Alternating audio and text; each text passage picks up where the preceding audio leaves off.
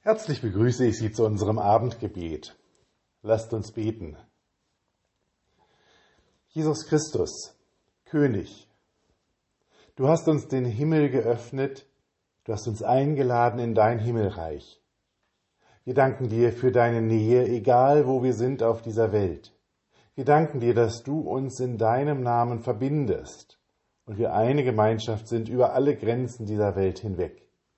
Wir danken dir, dass du unser Bruder geworden bist und wir deswegen deinen Vater als unseren Vater ansprechen dürfen. Und wir bitten dich, öffne den Himmel für alle Väter und Großväter, die Jungen und die Alten. Lass sie Freude haben an ihren Kindern, lass sie gerne Zeit mit ihnen verbringen. Schenke ihnen die Fähigkeit, auf sie einzugehen und ihr Leben zu begleiten.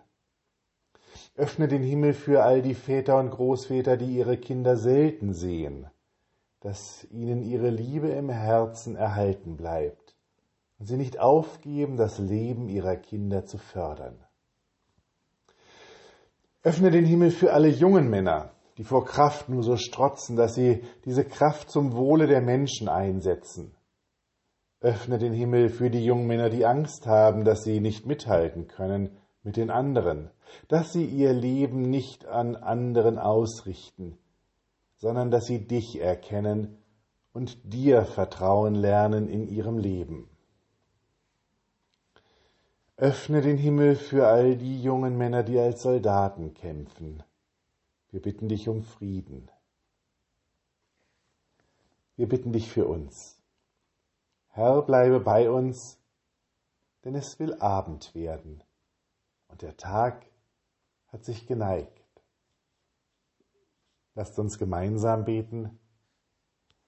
Vater unser im Himmel, geheiligt werde dein Name, dein Reich komme, dein Wille geschehe wie im Himmel so auf Erden.